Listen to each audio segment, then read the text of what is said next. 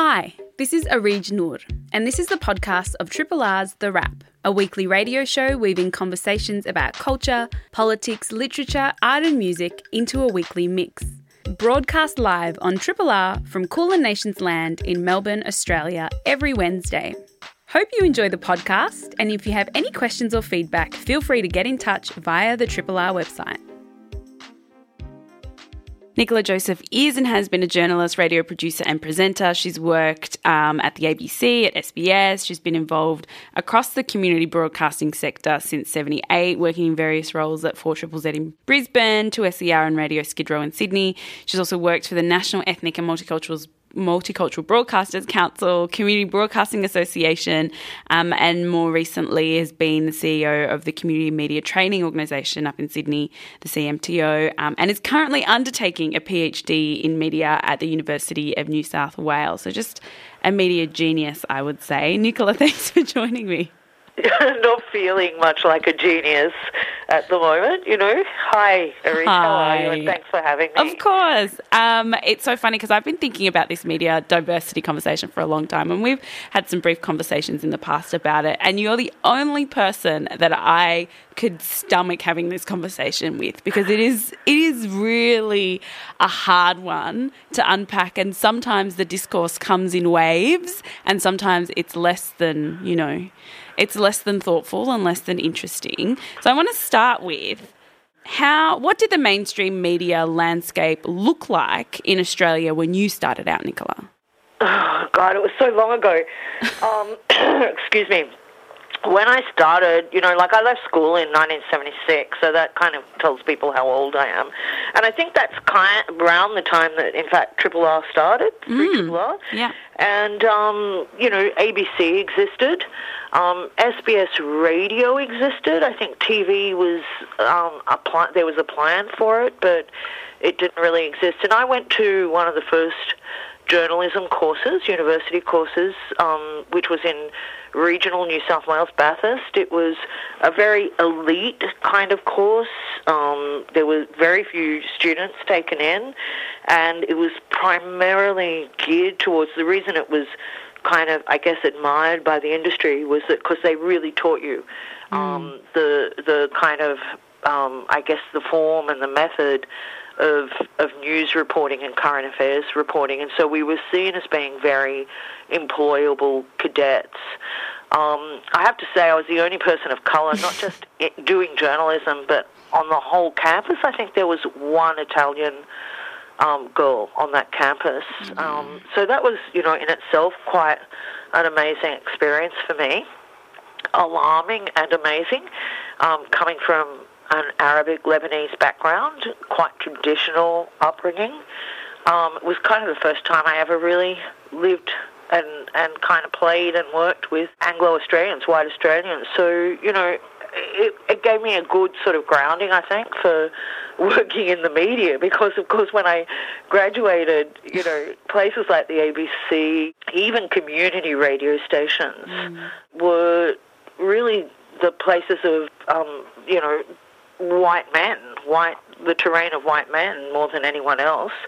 I think women had a fairly successful push in getting on air at places like the ABC through the Coming Out show, which I was lucky enough to actually work for that show as the executive producer and presenter at Radio National for quite a few years, and that's when I entered the ABC.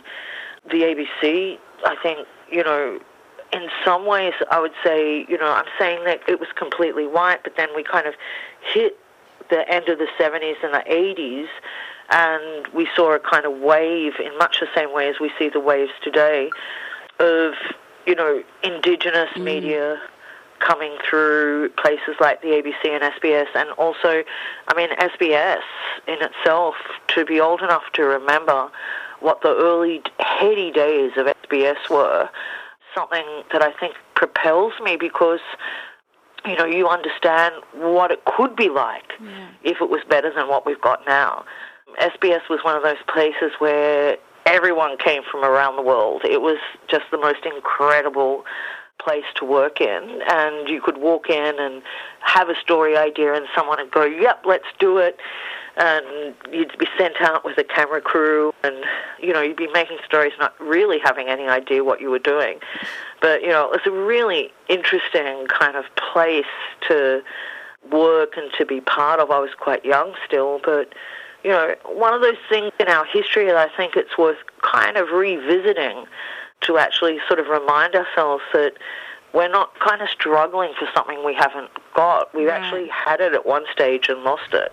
And that's part of the conversation that I think is missing, right? Because I think that people, we're doing this kind of reimagining of what could possibly, what the future could possibly look like. And I've had conversations with you specifically about SBS and and this experience, and it's clear that we've regressed, right? We've only, we, it's only gotten worse in the last in the last however many years. And so, what what does it look like to go back? What does it look like? Yeah we have to be careful about the language we use because the work I'm doing on the thesis is really about sound and audio mm. production because my background is radio. And one of the things about talking about race and racism is we, we very much talk about it in visuals. And so we see, like, you know, the diversity um, activists or the media diversity activists talking about faces on screen, mm. you know, and we we it's about like what things look like. I have to see myself in something. Like mm-hmm. I want to grow up, you know, I want to see my kid. My kids want to see themselves as different positive roles on TV, um, in order to be able to imagine what they could be. And we don't really kind of pay much attention to how sound is racialized, if I could put it like that. Yeah. But you know how it's also about what people say. So you know, I think you and I have talked about this before. That mm. you know. Um, when we talk about what would it look like, it's also really about what would it sound like.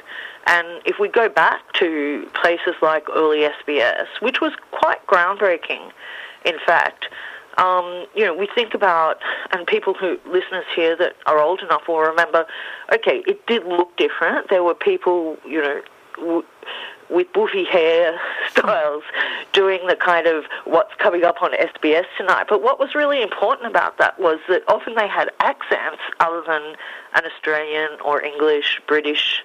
I'll say British because, you know, sometimes Scottish and Irish is okay as well. But, you know, they had accents other than those traditional media accents. And, um, you know, it really kind of opens your ears up, not your eyes, to how race works because, you know, just even trying to kind of find someone with an accent other than a British or Australian accent, um, and American, of course, if we're talking about television, you know, a- across all of our media um, that we listen to, is actually it's almost impossible. Yeah. Find.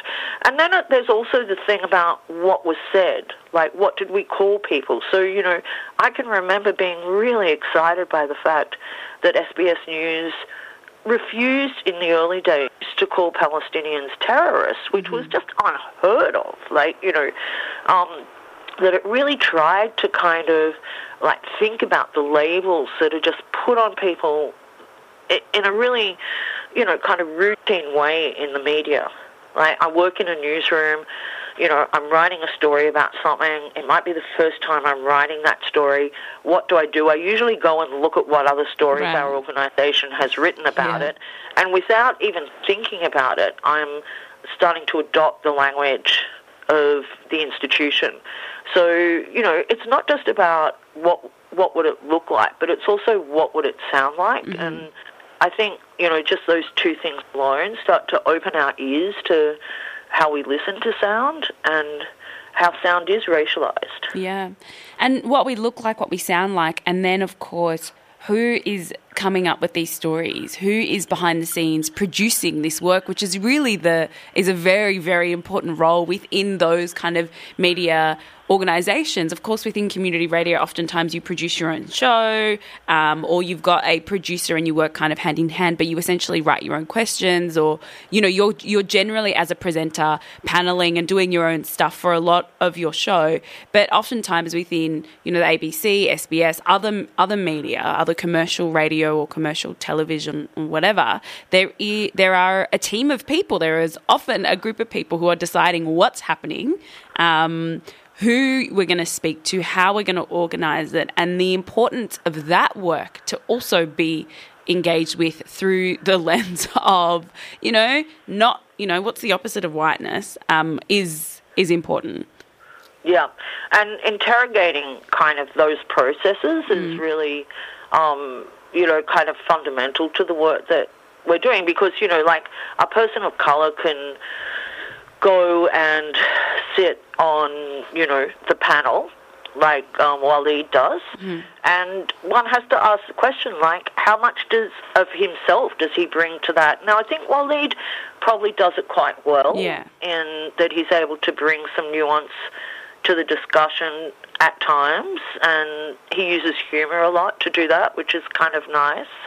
But you know, generally speaking, it's probably not you know a large part of what happens in terms of what he's doing. Like the, probably the majority of what he's doing is what any one of the white other white people on the panel would do, which is introduce a story, and we have methods of doing that, and we have ways of writing it um, that are quite formulated, formulaic, you know, in in the media, and all of those formulas, the forms that we use, um, have these histories that you know have all these kind of values embedded in them.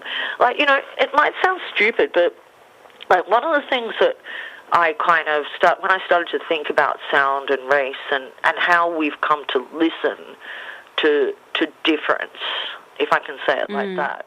Um, in Australia, for example, because I think in Australia we're quite monolingual, lingual, we're um, intolerant um, in terms of listening to our media, of listening to people with accents other than familiar ones. Yeah. Um, you know, and that we've become like that. And when we sort of start to think about that, we go, oh, shit, you know, my ears are racist. You know what I mean? So Absolutely. like, um, you know, one of the things that's really interesting is like with any, a lot of indigenous documentaries, for example, they usually start with sounds of landscape like birds or mm-hmm. water or something like that. And this could be even with, you know, a, a documentary that's about someone that's living in a city and is a doctor, you know. Yeah. And it, it's just kind of really interesting in, in what that kind of brings up in our kind of bank of memories and, and information in our brains, like, which is what it's it's there to do. So, for example, if I go to the Middle East um, as a journalist, I record the call to prayer. Yes.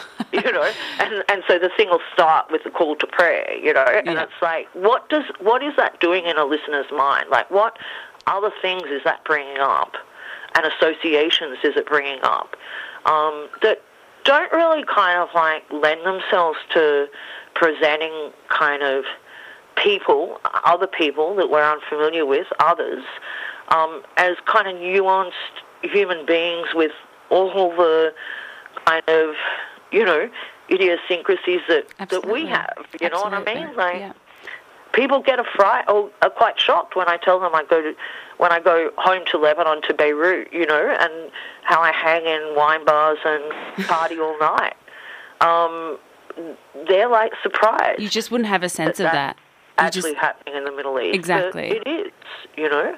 It's amazing because, you know, as we know, audio is probably, to me personally, the most intimate um, of the mediums because, of course, you're essentially sitting in a room or in the car or whatever with another person who you're eavesdropping on a conversation between them and another person or they're playing you music and it's quite an intimate art form. You can do lots of different stuff while listening to audio. And i think that sometimes we as you said we don't recognize the ways in which we kind of we we start all of our big audio pieces, but also the way we introduce people and who they are. I think the point about accents is really important because I remember when I worked in mainstream media, there was often a little bit of anxiety if you bring in a guest who doesn't have your, you know, Australian, British, and like you said, possibly Scottish, Irish, American, Canadian accent um, from your executive producer or from a presenter who's quite anxious about the fact that maybe listeners won't understand what this person is saying. And I think that when we project those anxieties on people, we assume that the listeners are all those who only hear um, the accents of, you know, you know, Australian accents, British accents, Canadian, American, whatever, Irish, Scottish accents. And we assume that our listeners aren't actually people who hear a myriad of different English accent or accents of the English language. Um, and that already kind of puts us in a, in a particular position. Yeah, absolutely. And, you know, it, it's, I think listening is, you know, it's something that kind of, as radio producers, we might think about, but I don't know how much kind of conscious thought we mm. give to it about how, what, what am I making and how am I how, how am I changing the way or influencing the way we have come to listen as a nation? Like, it's who we listen to, but mm-hmm. it's also how we listen how, yeah. to people and how, you know, someone with a um, Arabic accent, for example, we might listen to them and think that somehow they're less intelligent mm-hmm. than us, you know, um, or we might um, listen to you know, even listening to music, I think, is a really interesting thing. So if we think about how we as Aussies, and in my case, you know, not black, non-black Aussies, listen to hip hop. Mm-hmm. You know, it really starts to kind of, you know, we understand that there's this kind of library of references that we have, and that those references come from lots of different places, um, and we call on them, but we call on them subconsciously. So, um, you know, that's where the danger is. We're not really kind of conscious that we're doing that to build the picture in our head. Um, listening to radio. Yeah. Can I say something too about diversity? Because I hate that word. I was just gonna. I was literally just about to say that. Good. Good. I was just about to say, I completely agree with you. And I think that, you know, when we talk about this kind of media diversity discourse that we have, and it kind of comes in waves every couple of years, the realization that everyone who works in the media in Australia, which is untrue because there are a lot of people of colour and Indigenous people who, who work in the media, but a majority of the people who work and make decisions are white. It kind of comes in waves, this diversity discourse. But clearly, it's more than just having lots of people working in these spaces. That's kind of the first step. But the way that the discourse is kind of being represented is that it's the last step. And actually, there's no way that that could be the last step that it's a destination. Yeah, and it's an interesting assumption, you know. And and what's interesting in the research is there's this great guy that writes about television um, in America, in the U.S. Herman Gray, fantastic um, black writer and and um, critic, and um, he's the one that kind of first kind of made me start to think about, you know, where did this come from? This idea that the more people of colour and Indigenous people we employ, the more diverse our organisation, or the more diverse our content mm-hmm. output mm-hmm. will be. Um, and in fact, you know, in America, it's kind of traced back to a commission called the Kerner Commission, which happened soon after riots in the 1960s, uprisings, I should say, not riots. um, which you know kind of echoes with what's happening today. And um, in Australia, I think it you know goes back to um, the Royal Commission mm-hmm. Um, into deaths in custody, and in fact.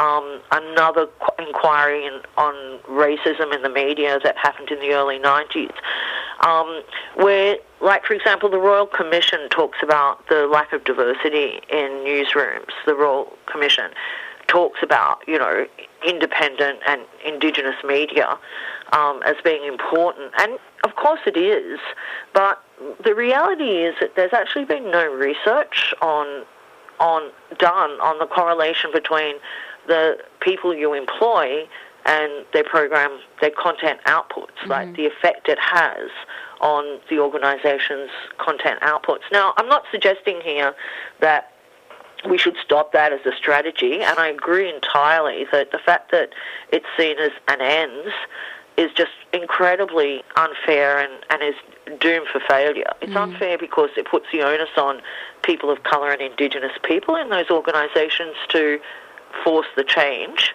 And, you know, it really is forcing a change. It's yeah. not that as if the people that are in the organisation and the way the institution is set up in its history is willing to change. It's actually not willing to change. Mm-hmm. And, you know, we refer here to um, the distinguished professor you had on um, a few weeks ago, Aileen Morton Robinson talking about the white possessive, which Yeah. is really important when it, it comes to media. You know, that the white possessive doctrine really informs a lot of how media works. But, you know, this there's so much more to it. You know, it's so much more complicated. And you know, in the research that I've done, the work around like just what is the experience of people going into organisations, um, it's just like horrible. And you know, we saw this come out in you know journalists' Me Too movement, um, Me Too moment. I'd say when Black Lives Matter and and the Me Too mo- um, moment kind of joined, and we saw Amer- African American journalists walking out of places like the New York Times Yeah. and lots of statements. And then NPR. it started to happen here. Kodie Bedford very bravely tweeted about her experience at SBS, but it didn't really go much further than that. It very, I think, slipped back into we need more people Yeah. on camera and we need more you know it was about employment and and parity parity i mean how i don't even know how you start to think about parity and you're asking for it. Like does parity mean that it you know any asian will do or do we have to actually drill down to employing people according to you know, Vietnamese, Chinese, Hong Kong Chinese. Like, you know, when we're talking about parity, we're talking about trying to reflect the makeup of the population. And it's a pretty complicated process, right? And um, so, you know, I think while I totally support the idea that people should be employed and that there should be no racism or racist kind of um, modes of recruiting people um, and or stopping them from being employed, I think you know I find it much more useful to talk about media justice um, rather than diversity because really at the end of the day, what we want is for the content to change, and we want the unfair reporting to disappear. We want the you know exotification, the kind of you know separation of um, you know, having that kind of Western view of everything outside of the West, we want that to change. We want to become more nuanced in our understanding of one another and of the world. Um, and so, like, media justice kind of, I think, presents us with the possibility of really, are we looking for parity or are we looking for kind of communities that are really maligned in the media and and really concentrating on employing people from those demographics mm-hmm. and really discussing how we how we we we kind of I think Eileen Aileen Moreton-Robinson talks about rattling the white picket fence. Yeah. Like how do we kind of disrupt Disrupt, absolutely. what's existing there? How do we challenge it and and actually have some effect on it? And that's the thing because the media, you know, this is conversations within media and communications um, studies and, you know, cultural studies and whatever. But the real impact of um, the media on society and society on the media, and really considering the kind of real life impacts of um, media representation and misrepresentation, and thinking about, you know, even just in Victoria, and this is something, Nicola, that, you know, I'm sure you know about, but the fact that, you know, the African gang rhetoric has directly, and, you know, I'm not a researcher and I can't, I can't say anything. Um, in terms of that, but for me, from what I've seen, I can see that it has directly impacted the representation of young African boys in Victoria. And suddenly, in the last few years since this rhetoric in the media, we know that there aren't gangs. Um, the youth justice system in Victoria is filling up slowly and continues to fill up with young African boys. And there is a very kind of direct correlation between this representation, what that means within the justice system, and then what that impact is on these individuals who end up locked up. And then we see the revolving door of the prison system, and then we see what that means when it comes to adult incarcerate like and we kind of see these direct impact. I don't imagine for me personally as someone of the african community that having um, some more diverse media representation of people who aren't you know from that community or indigenous you know people whose experiences within the prison system are really profound and and really um, multi layered, I don't find that just anyone could do these communities justice because we know that anti blackness is something that people of, of colour experience as well um, and something that they project as well. So that's kind of also part of the reason why my brain doesn't quite um, you know, I feel excited by media diversity if we have more of that, but I also feel like possibly the type of changes that I'm looking for might not actually come out of this outcome of having just more people in the media. Yeah, and like I think that, you know, the fact that kind of so much of recent history, and when I say recent history, I'm talking like 70s, 80s, mm. 90s, has just disappeared. Um, I think kind of we're not becoming smarter at how to kind of deal with what is in fact a moving target because the other thing is the white possessive will you know tell us that um, you know if we kind of get somewhere with this like if we actually start making inroads then the white possessive changes to Absolutely. adjust to that and and readjusts and you know when we kind of see the attacks on the ABC from the right, mm-hmm. um, and we have to look at how that op- how that functions to actually silence criticism of the ABC, you know, and, and this is something that's been going on for a, a really long time. That's not recent, but the the definitely the um, the attacks from the right and also a, a kind of government that is quite hostile um, puts changes the situation again in terms of how the battle is fought. Um, but like also, I think kind of you know we're on a community radio station now, Triple R. Mm-hmm. You know, my heart and soul really is in community radio yes. a lot because it's the one place where I have been able to be myself. Mm-hmm. But I don't want to paint a pretty picture of that either because I think we're also at the stage um, in the development of the sector where we should be looking at what kind of diversity do we practice. Mm-hmm. You know, because I believe that what I've seen, you know, you asked me at the beginning how what was it like when you were there, and I talked to, in the, you know, when I first started, I talked about the S, SBS and I talked about the ABC, which were much more progressive than they are today. I should say, mm-hmm. you know, I mean, I want to point out that when I was at Radio National at ABC, we did a month's focus on Islam. Mm-hmm. Now, I don't think they would do that today and get away with it. You know, I think there would be a lot of um, a kind of attack on them from the right for having a focus on Islam. Um, having said that, you know, the kind of racism that I was subjected to at the organization during that time was just abhorrent, you know, so that hasn't changed. But, um, and that was from colleagues, but, you know, the, the fact that, that Radio National could do that back then um, and be so progressive, well, I can say the same thing about community radio, I think we have become as a sector much more conservative, and I think part of that is the increase in the number of um, Christian stations. Mm-hmm. That um, have gotten licenses during the Howard period, and um, but it's more than that too, because I think that there's trends in our sector where in regional areas commercial stations have closed and you know, or people have retired, that it's not unusual to find, you know, older white males usually who've come from the industry, who have come to community radio to fix it up. Yeah.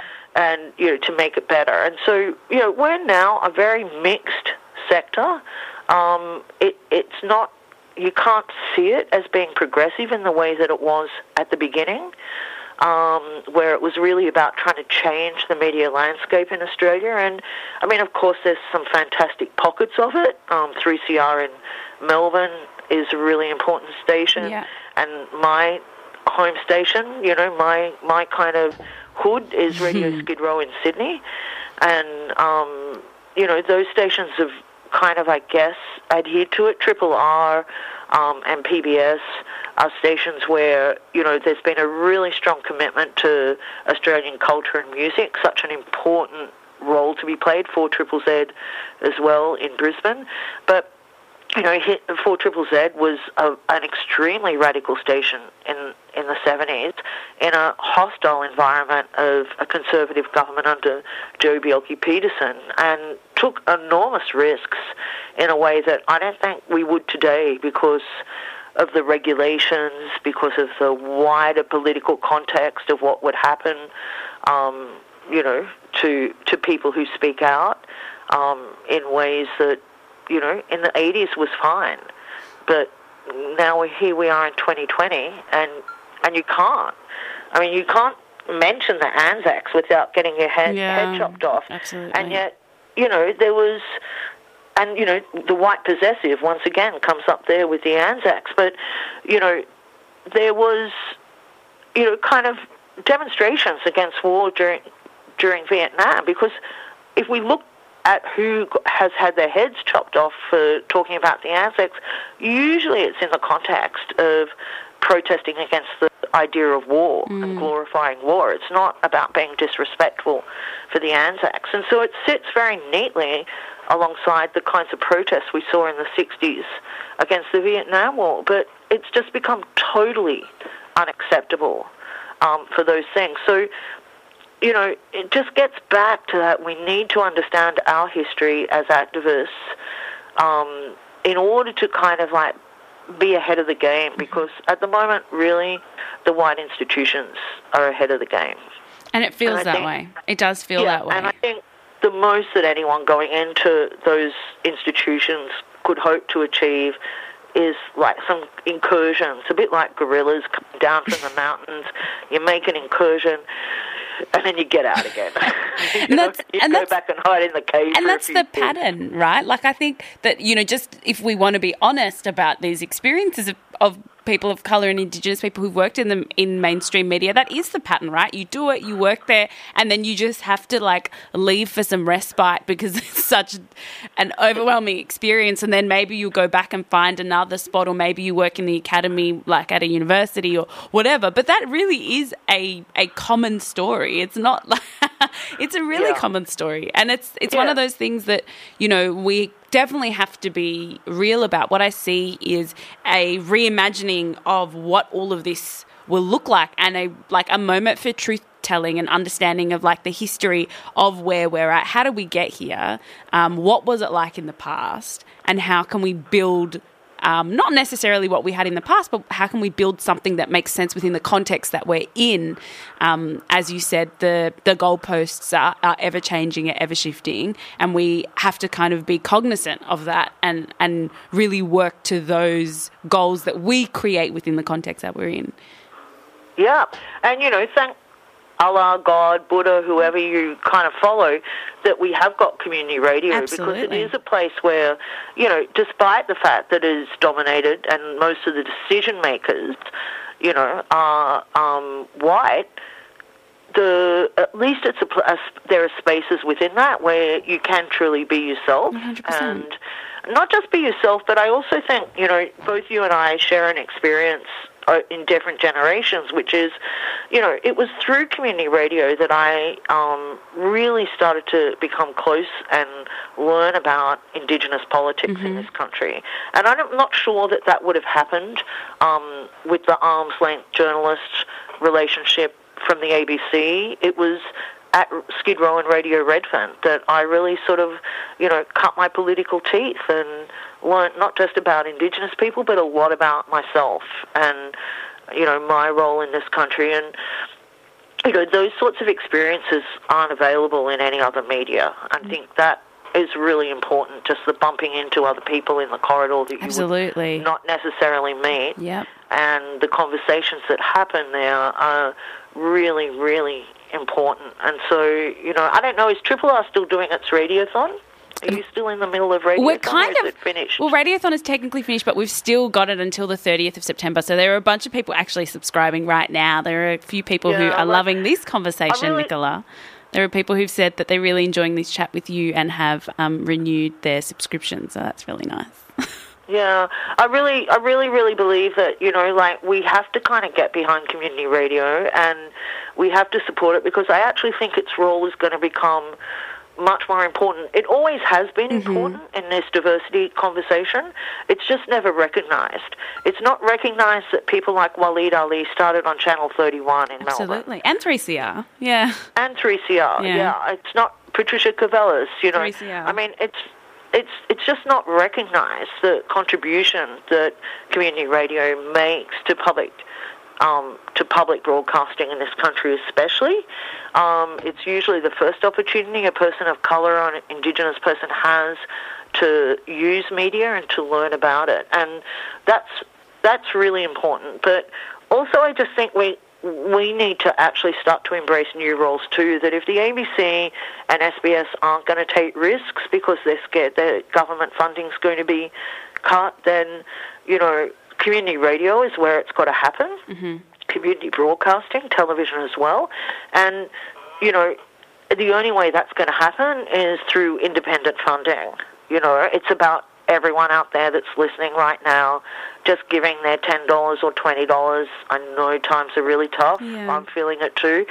You know, but it is just about that moving it away from all the pressures of big business and government and actually having some really strong independent voice that speaks back um, at a national level as well as at you know a local level. Local level. Yeah, absolutely. It's it's absolutely right, and that's always kind of where my heart is, and you know that my heart's always with community radio. Always has been, always with, will be, and it is you know only on community radio that you can jump on air and have these kind of you know complex, nuanced, critical conversations about these you know media justice. Nicola, it is always such a joy to chat with you. I always learn so much. I know you're mid PhD and have so much to do. But thank you so much for taking the time. Thank you, and don't forget to put your money in the box for Absolutely. Triple R and community radio stations all around the country. Thanks, Nicola. Take care. This is a podcast from Triple R, an independent media organisation in Melbourne, Australia.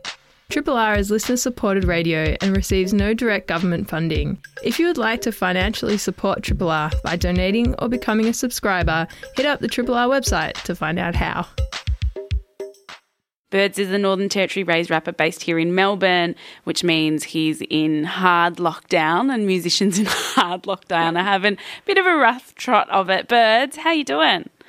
Hey, yeah, I'm good. Thanks for having me. It's good to have you on. You've dropped this single, you're living life, but how are you doing in the midst of all of the kind of quiet chaos that we're dealing with currently? Yeah, yeah. I think, um, I guess, much like most people, it's kind of just the uncertainty and feels like things change all the time. So you're kind of in constant limbo. But you know, having said that, I think I'm I'm pretty lucky and you know fortunate that yeah we're doing all right. You know, um, so yeah, we're lucky. I think in the scheme of things. I mean, you're dropping singles, so you Yeah, know, yeah. doing doing fantastic. We That's love one thing it. It's been good. Yeah, that's one thing it's been good for. It is. Um, you can kind of sit and work on music. I spoke to Briggs a couple of weeks ago, and he was like, "Look, it's actually been, you know, not to say that it's great, but like I've been able to, you know, focus on certain things that I've, you know, been unable to focus on directly in the past. So I'm not too mad at it. So I love the general positive vibes that are coming out of this lockdown.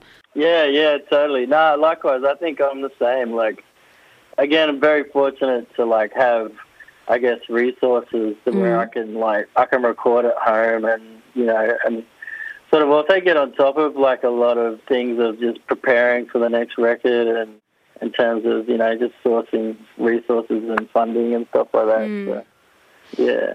And There's a bit of yeah downtime. I guess the the scary part of it is that we don't know when it's over. Like it's that's probably the the point that's a bit like oh so we can do this and I've been doing this. If you just let me know when it'll be done, then I can work towards a date.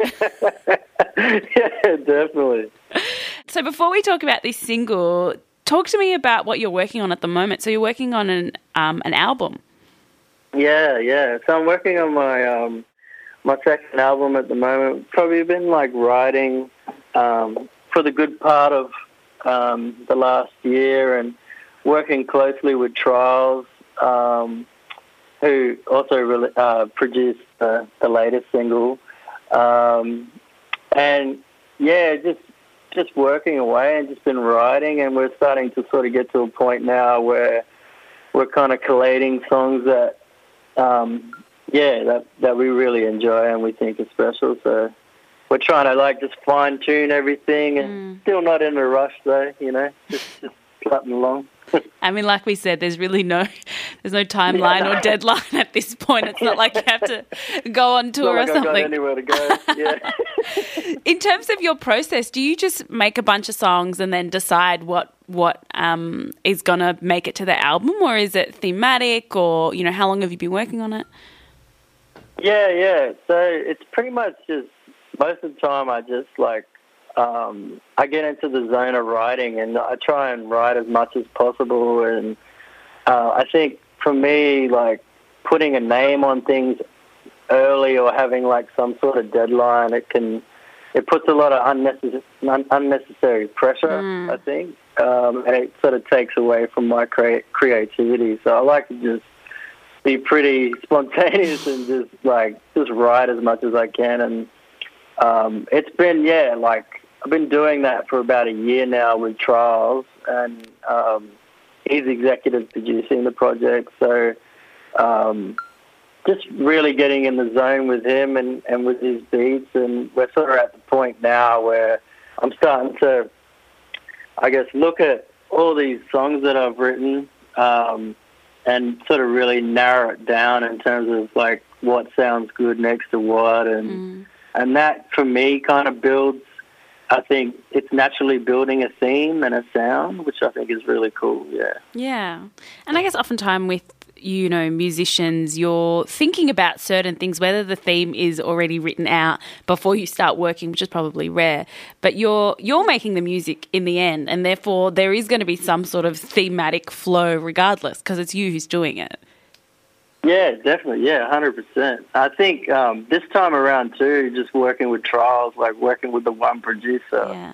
is like really helped that as well. So it's it's going to be even, I guess, even more evident that it's like this this one sort of solid theme and and and sound. Yeah, it's very exciting. I just played a couple of new singles from some artists like based here in Melbourne and in Sydney and people are really dropping stuff. People are dropping singles, EPs, albums. The music, I think at the very beginning of this isolation, there was a bit of like a quiet hum and I think people were just dealing with it artists musicians yeah. just as everyone else was dealing with the fact that we were in the midst of a pandemic and now people are kind of coming out of that and making some really amazing new stuff that you know is and releasing some new stuff and not being too scared to do that just because there isn't like a you know possibly a tour an upcoming tour or whatever just releasing yeah. it for it to be played on the radio, for people to listen to it, um, for people to buy it, for mm. people to enjoy it. It's like I think we're in a nice spot right now. Yeah, no, totally. I agree. I've actually, I was actually talking to Briggs the other day, and we were just quietly saying how we're enjoying not having to tour and travel and stuff, and just sort of like being able to focus on creating. And yeah, it's a it's a nice place to be, and I think for me, you know, it, it's always been the case, but especially this year, I think it's really highlighted how grateful I am for music and to be an artist and to have that avenue to express myself. Because I think otherwise, I'd be going mad. And, yeah. You know, like especially with lockdown, but then with everything else that mm-hmm. happened on top of that, and how I feel like everything's kind of intensified a level. Um, you know, because there's been a lot of crazy things happening in in the space of like the last eight eight months or yeah. however long it's been. Yeah. Absolutely, it is. Everything feels heightened. Like here, um, overseas, of course, but you know, here as well, things are just feeling a little bit more heightened. There's been lots of kind of stuff going on that eats at you, the type of stuff that keeps you up at night. I'm grateful to you musicians too because this state mandated one hour walk a day. All I do is listen to music, and having some new stuff in the rotation is very, very nice. so tell me, tell me about this new single. Yeah, so the song's called um, Bagi-la-m Bargan, which is Butchulla for um, fighting boomerang and um, features my cousin uh, and Butchulla songman Fred Leone. And it was written for the Looky Looky Here Comes Cooky documentary, uh, which was released um, just recently and premiered at MIFF and, and I, NITV. It's still streaming, I think, online. Mm-hmm. Um, and yeah, it was just it was I was approached at the top of the year um, to be a part of the documentary and you know to um, join um, a bunch of like artists that I really admire and love, and um, it was a great opportunity to share our story um, and add to songlines and and to tell our story as well as uh, I guess com- comment on the you know on Australian history and and our version and our voice that I think often gets silenced. Mm. Um, well, I know often get silenced and, and you know, oppressed against. So um, this was a really, I think, powerful way to to share our story. And um, my song and Fred's song, especially, is um, it's it's inspired by the story of Butchulla people seeing uh, Captain Cook sail past K'gari, sail past um, Fraser Island. Um, yeah, and it's from a perspective of a young Butchulla warrior um, who Steven McGregor, the director of the documentary, asked me to sort of write from that perspective and to really try and tap into the mindset of you know a young warrior, kind of uh, preparing for invasion and and and for war. Yeah, so that's pretty much it in a nutshell. It is such a powerful song. Like I, I hate to describe songs as like as that, you know, big powerful song mm. or a song that means so much, or a really meaningful song. But listening to this and listening to it a few times in a row and then in different contexts, um, it is a really powerful mm. fo- song, and it is an ex- it's quite a beautifully creative song, but it's also quite explicit, right? So in the sense that you know this warrior knows you know where they're at, how they feel, what they're going to do, what their general, you know, and that is like yeah. you said, a history, a story, a perspective that is rarely shown. Mm. Yeah, I think that part of it for me was probably um, the most challenging, I guess, because writing from a perspective that's, I guess, you know, it's informed, it's it's, it's inspired by my heritage, obviously mm. being Butchulla and the stories that I've heard, and also inspired by my my family and my relationship uh, with my cousin Fred. And he actually wrote his part in Butchulla. Um, that's a song that he wrote a few years ago, and that he um, sings and, and does the dance for as well as part of the Butchulla uh, song uh, dance group and songmen. And so that's kind of how it all started. He showed me, I told him about the project, and then he showed me that, mm. and I mm. thought, oh, this is perfect. Can you try and sing it over this beat? And he did that, and it was within, I think, 20 minutes. He sent back just a voice memo of him singing over the beat, and it was it was just as powerful as what you hear now, and as crazy as it sounds, like for just a voice memo to really um, hit home and really cut through like that, I just knew straight away it was going to be a special moment. Um, so yeah. It's a beautiful, it's a beautiful song. It's a really powerful song, and I'm going to play it in just a moment. But I want you to tell me a little bit about "Looky, Looky, Here Comes Cooky" before I play the track and let you go. Yeah, sure. Um, so yeah, it's a documentary um, narrated by Steven Oliver and uh, directed by Steven McGregor. Um, and the, all of the music that you hear in it, uh, executive produced and scored by uh, Trials from AB Original. And essentially, it's um, telling the story of, uh, you know, Captain Cook's arrival and um, first contact mm. with Indigenous people and highlighting and, and, and really trying to highlight the um, Indigenous perspective that's, um, you know, often silenced and left out of the, the dominant narrative. Um, and I think all artists do an amazing job at um, sharing different perspectives. And um, my song in particular, I guess, is very much from um, challenging the, the, dominant narrative mm. that there was no resistance, um, and it, and this song is like very much inspired by the continuing resistance from yeah indigenous activists today. Amazing. It is such a powerful song, like I said, absolutely beautiful. You've got an album coming out. I'm not going to ask you for dates or anything like that because I know that we're really not at that time frame at the moment. um, but I'm really looking forward to it and I'm really excited to play this track on the show. Thank you so much for coming on the show and doing all this awesome work. I'm looking forward to the album. Thanks, Birdz. No worries. Thanks so much for having me. Thanks for listening to this podcast of Triple R's The Wrap a weekly radio show weaving conversations about culture, politics, literature, art, and music into a weekly mix. Broadcast live on Triple R from Kulin Nations land in Melbourne, Australia, every Wednesday.